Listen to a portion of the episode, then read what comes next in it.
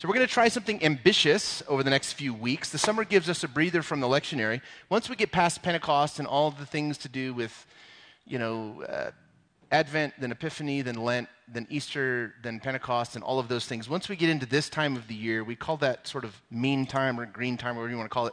But it's a chance to take a break from the lectionary and just sort of follow our muse, as it were. And whatever that next hard conversation is, that's what I want to be having during the summer. And it's not because people are away and they won't hear what we're talking about. It's just how we kind of roll around here. And so if it feels like a hard conversation, I'm going to go for it because that's what grown-ups do. Grown-ups have hard conversations, right? Now, not everyone in your life that is supposed to be a grown-up actually acts like a grown-up, but I'm just saying, just concede the point. Grown-ups have hard conversations when they need to. So, for a while now, we've been talking about going back and relooking at old things through the lens of new experiences in search of new meaning. It's just drifted, it's become this sort of the subtext of the spring for us.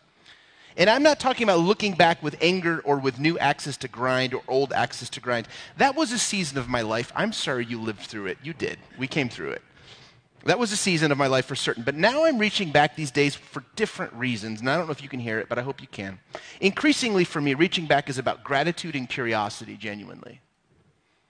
We're growing up together, you and I, as it turns out, if you've been around for a minute. And many of us now feel appreciation and admiration when we look back at the forces, sometimes even the traumas that shaped us. And it feels right, doesn't it, to look back with an open heart, which is, I suspect, the long awaited new little bud, the new little shoot of what we would call faith reorientation. You know, it's a cycle. First, it's disorienting, and then it's it, it, takes shape again. So it goes from, re, from disorientation to reorientation. You could think of it as faith reintegration or faith reconstruction or the rediscovery of the beauty buried in our stories. I think we're beginning to see a new little bud come up through the soil. We aren't made of loss and trauma alone. We aren't. The church wounds and the church heals. And I don't know how to explain that to you, but sometimes the same site initiates the same, uh, those, any one of those two processes. And starting from anywhere with a whole heart and an open heart, I think we can always find the light. I hope you believe that because I know that I do. Well, now, for sure, we have a long way to go. I'm not saying we've arrived anywhere, but things are beginning to take shape, at least for me.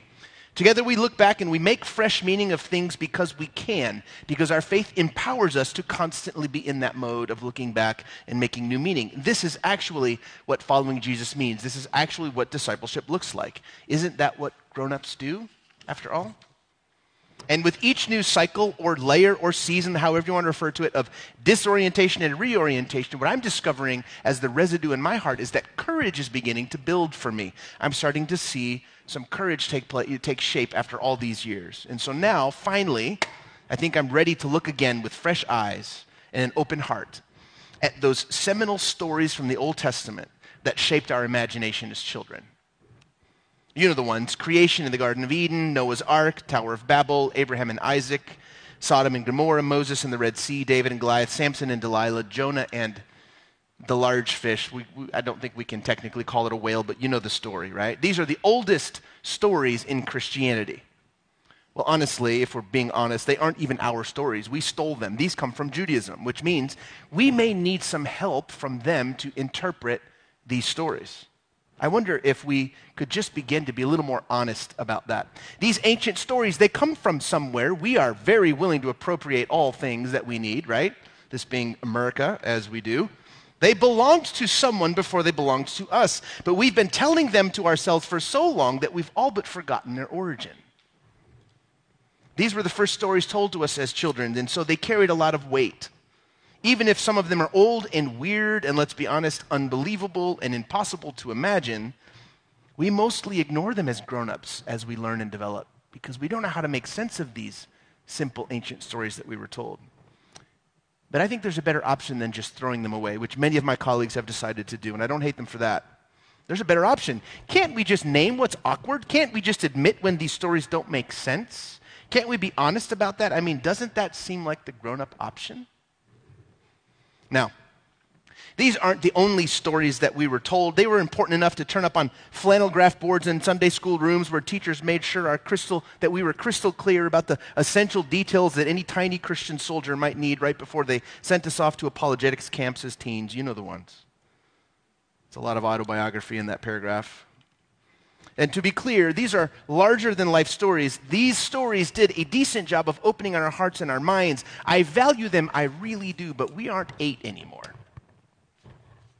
Our faith has matured, and it's not just us that have grown. I think society itself has matured collectively as well. Eight year olds, you see, can swallow stories of enormous fish swallowing reluctant missionaries, but do grown ups have to in all of their supposed factual detail? Well, as Ilia Delio points out in a dozen masterful written works that she's left, not only do organisms evolve, but so do organizations of organisms. So consciousness rises. Organisms adapt, they morph and remap and redesign and shift and grow and re aim and change. But so do systems of organisms. So does consciousness together. What I'm suggesting to us is that it's time to rethink some of the things we were told not to think critically about. If we don't, our kids will, they're just not going to have it. So that's what I'm suggesting we do.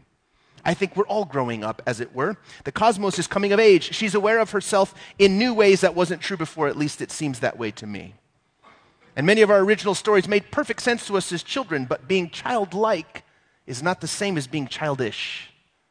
Childishness is something we need to let go of. Childlikeness, well, that's worth hanging on to. You see, childlikeness is curious, it's curiosity. Childishness is closed minded and full of fear. Don't don't ask questions of my stories, right? Childlikeness is full of wonder and pursuit. Childishness is worried about asking the wrong questions, like we might be signing up for some sort of a celestial slap in the face if we dare ask the wrong question. Well, on the other hand, adults are generally better at distinguishing between fables and facts. Maybe not always, but for the most part. And even if we struggle with this from time to time, at least as adults, we know not to feel dirty or defiant for wondering out loud. Adults know that stories carry so much more than more meaning than just facts attached to them. In fact, from a sociological or social science perspective, myths and stories and tribal lore are best understood as functional things, not factual things. And I wonder if I might set up this whole story, this whole series with the following missionary story. It's my favorite one. It's one of my favorites.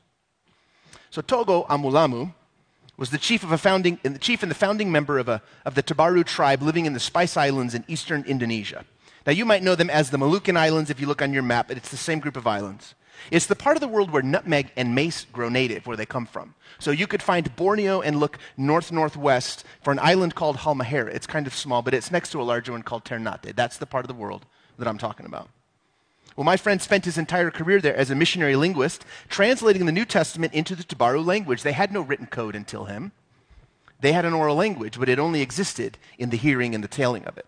And his gift to them, in addition to the New Testament, which was a huge gift, after 30 years of his life living there, was to give them a well written and well researched history of the origin of their tribe.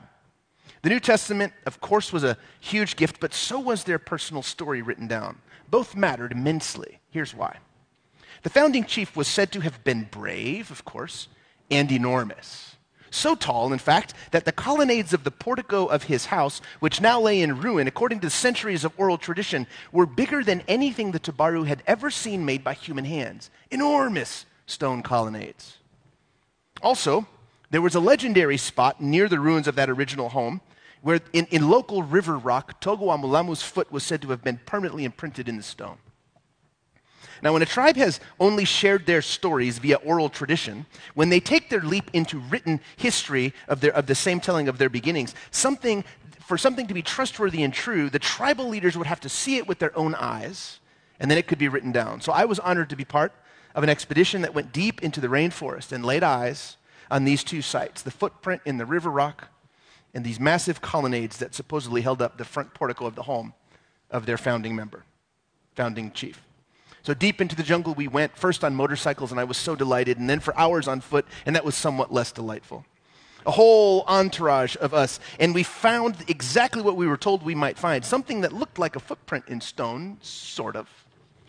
And huge pillars, several of them laying on one another, as if something had toppled an ancient palace, sort of. Now, you know me, I got an A in in geology in college. I got an A in all my college classes, if you must know. I can flex on Father's Day. We talked about something called columnar basalt. Does anyone know what that is? Columnar basalt. Oh, I love it. A whole room full of people who don't know what I'm talking about. I knew that it wasn't uncommon in that part of Indonesia, something called columnar basalt. In the Indonesian archipelago, you see, there was a lot of volcanic activity. And when basalt, which is a form, a grainy sort of form of Earth's lava, when it comes through the uh, outer crust of the Earth and it spews into our atmosphere and it's cooled, it sometimes organizes itself and breaks into predictable planes, creating columns. You can pop that slide up and you can see what I'm talking about. Just like magic. Ready? Poof. There it is columnar basalt. So I can see how someone might assume these massive rocks must have been literally hewn by human hands, and whoever would have done that must have been enormous. I can see that. If you don't have access to an introductory understanding of geological science, what else would you assume? You tell me, look at that. What would you assume? The Tabaru people didn't know much about tectonic plate theory, as it turns out. Their understanding of the Earth's crust wasn't as deep as their breadth knowledge and understanding of ocean tides and cardinal directions and moon phases and how to cultivate the most desirable substance on Earth during the Middle Ages, the spice that launched endless global wars of which they were always the victims. The Tabaru weren't terribly concerned with the scene floor, as it turns out. So they looked at these massive pillars and they did what any one of us would do. They created a story around it. The Tabaru are just like us, meaning makers. They assumed that these huge columns must have sustained an enormous house and that only the likes of Togo. Now, this is, I, I want to be clear, this is not the picture of what we went to find in the, in the forest, so you can drop that. People are way too distracted now. Kill the screens immediately, lock the back doors. Okay, I got you again. They assumed that these stone columns must have sustained an enormous house and that only someone as large as their founding chief could have lived in such a house. And it makes perfect sense to me when you think about it from a social science perspective. That story had a function well beyond any kind of fact that we as outsiders might feel essential to tell them about how these ended up there. You see, when your tribe is enslaved, literally, by every single iteration of colonial power, be they Dutch or Portuguese or Spanish or English or French, if you are enslaved by every single iteration of colonial power that had sufficient sailing sciences and maritime mastery to navigate the high seas, then you need a bold story of origin, don't you? One that speaks to your dignity and to your destiny. You need to be able to tell your children the stories about the noble birth of your people in a world that sees them only as weak and exploitable. It's a matter of survival, these stories we tell ourselves.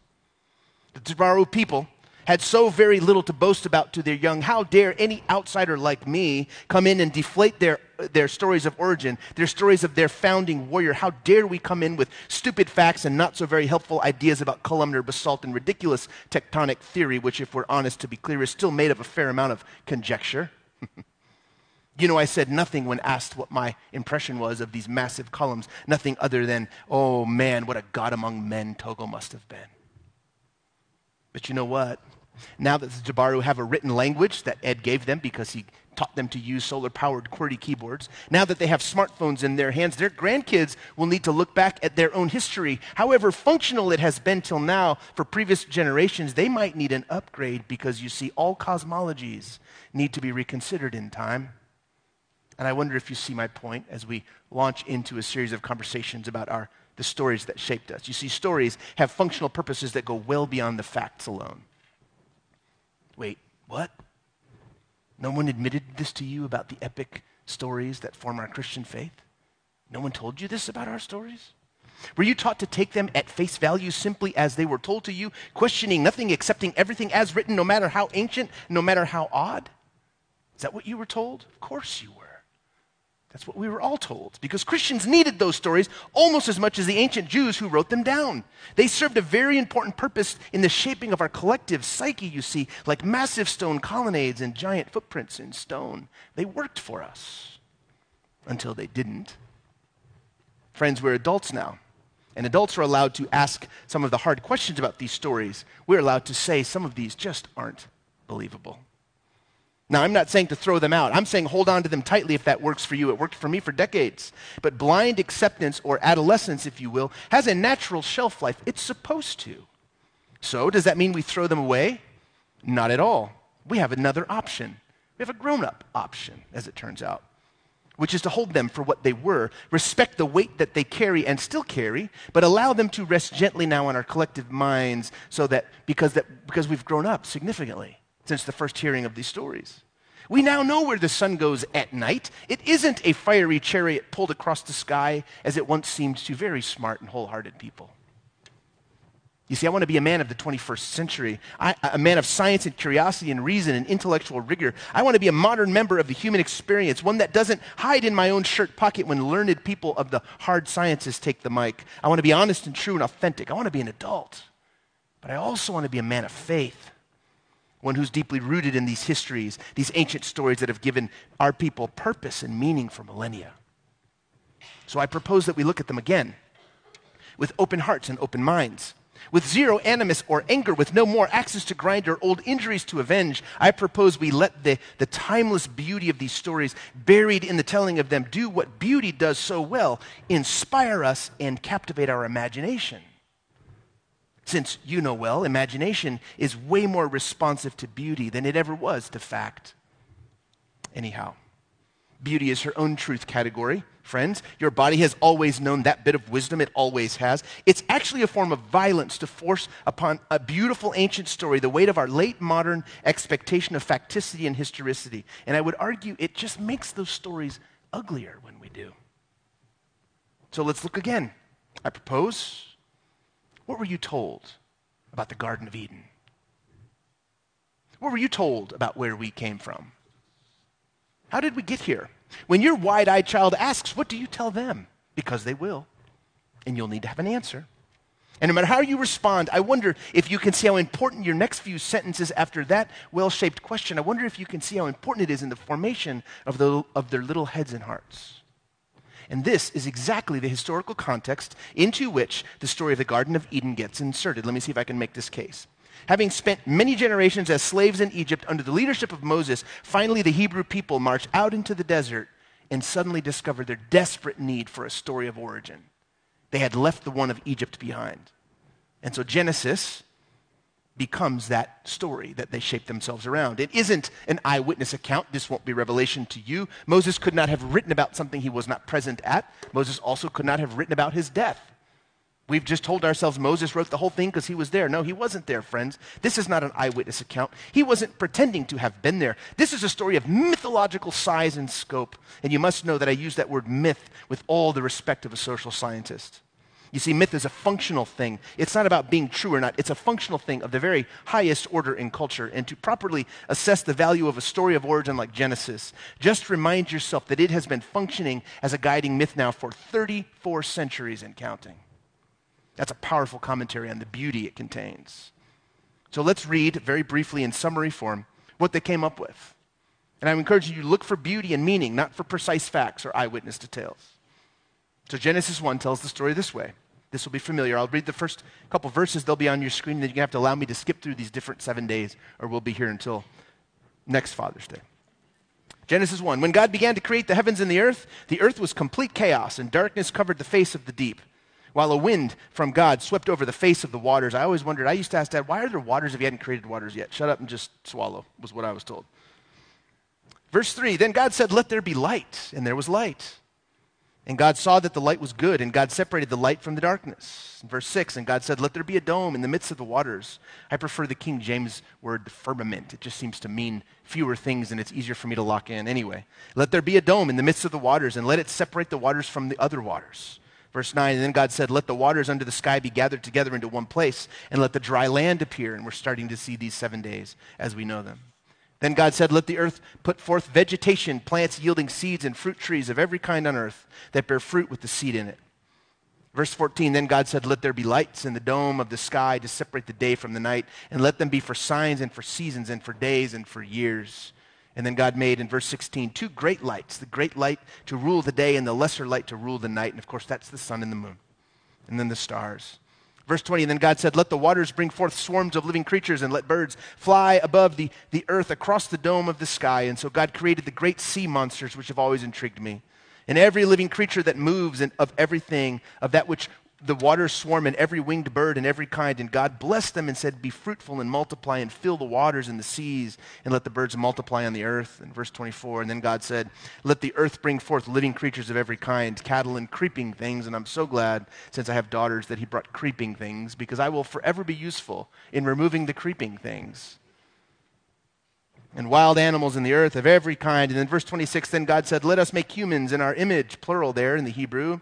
According to our likeness, let them have dominion over the fish in the sea, and over the birds in the air, and over the cattle, and over all the wild animals in the earth, and every creeping thing that creeps upon the earth. So God created humans in his image. In the image of God, he created them, male and female, he created them. Verse 28. God blessed them, and God said to them, Be fruitful and multiply, and fill the earth and subdue it, and have dominion over the fish. And you're beginning to see the repetition. And this should harken back to Hebrew poetry. It's written in grand poetic repetition, grand poetic style. And to every beast of the earth, and to every bird of the air, and to everything that creeps on the earth, everything that has breath of life, I have given every green plant for food. And it, and it was so. And God saw everything that he had made, and indeed it was very good. And there was evening, and there was morning, and the sixth day. And that's the story we have in Genesis chapter 1. Now, notice, after each day, God made a declaration of goodness. We call this original goodness. It was God's idea. Except on that final day. On that day, God declared that it was very good. And this is the picture of a proud designer, of an artist, deeply content with the work of their hands, which might be the most important image to take away from this story of origin in the end. But as you know, this wasn't the only story of origin. There were others that contended for Hebrew imagination in the desert at the time, the most important of them being, of course, the one that's preserved for us in Genesis 2. And I wonder if anyone has ever told you that these are completely different stories. Completely different versions of the events. You see, in Genesis 1 is written in grand poetic form, features a mysterious and brooding God, otherworldly and disembodied, who hovers over elements and creates effortlessly, while Genesis 2 is written in folksy prose, features a sculptor God who becomes a surgeon God who works in the dirt to make a friend. This God tires and needs a day of rest at the end of his labors. In Genesis 1, God makes a plurality of people all at once. Look at your Hebrew pronouns. Go all the way back to school for that if you don't believe me. And then in Genesis 2, God made one man first, and then the woman is taken from his rib as a solution to man's chronic loneliness. Both versions appear in our collection but they've got totally different aims and they come from totally different periods in ancient history. They don't even coincide in the terms that they use to refer to God. One speaks of God as Elohim and one speaks of God as Yahweh.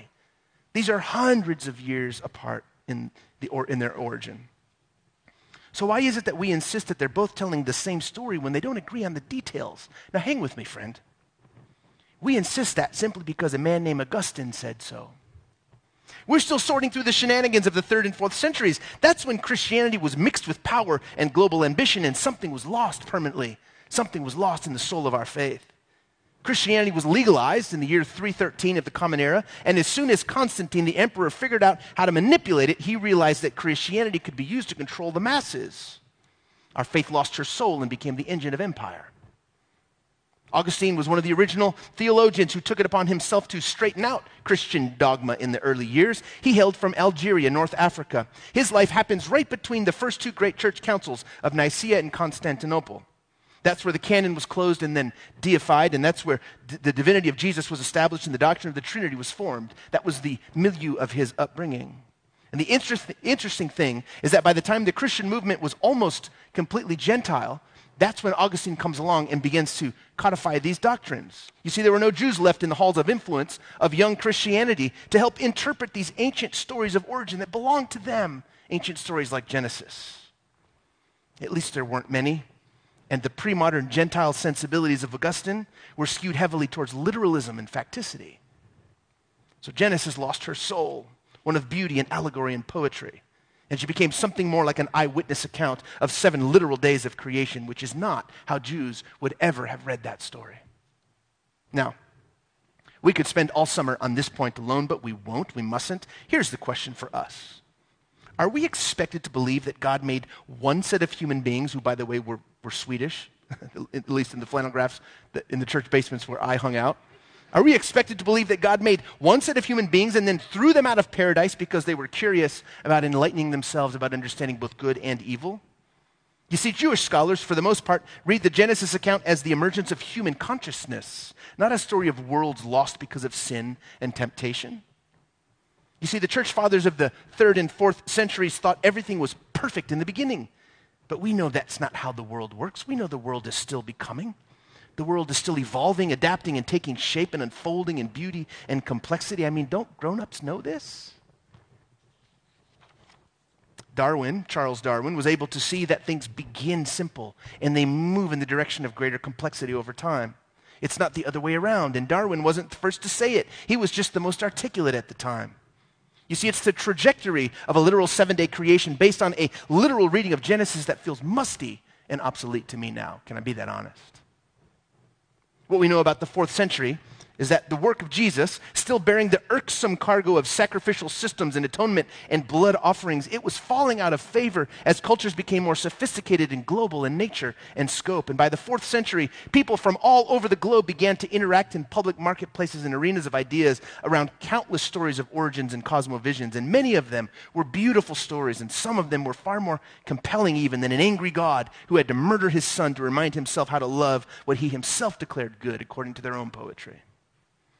You see, Augustine had to make Eden about guilt and sin and punishment. Everything was about original sin to him.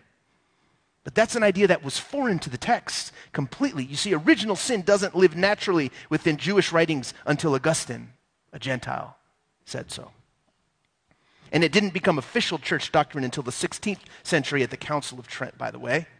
But remember, Consolidating power and influence was the aim of the fourth century church fathers under Emperor Constantine. Original sin, supported by literal interpretation of Genesis, is essential if the world's people are to be convinced of, a need, of their need of a savior.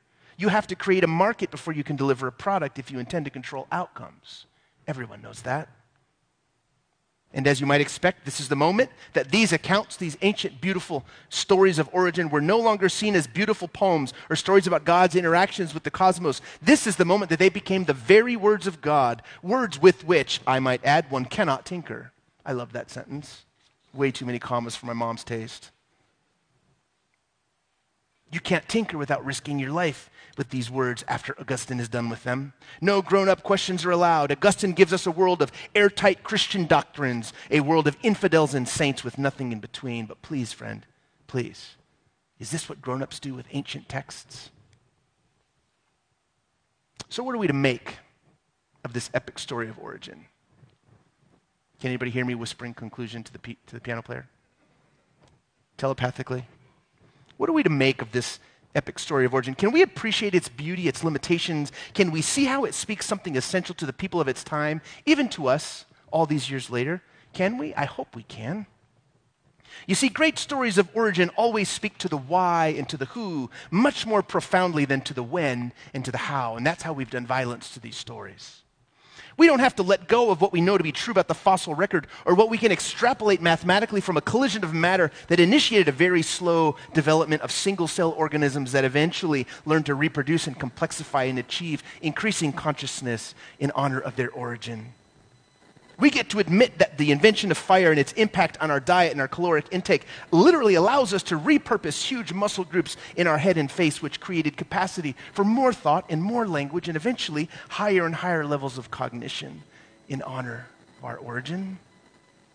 We don't have to allow ancient poetry processed through pre modern minds of empire builders to stifle our divine invitation to build new models of understanding of the nature of God and of the nature of the cosmos.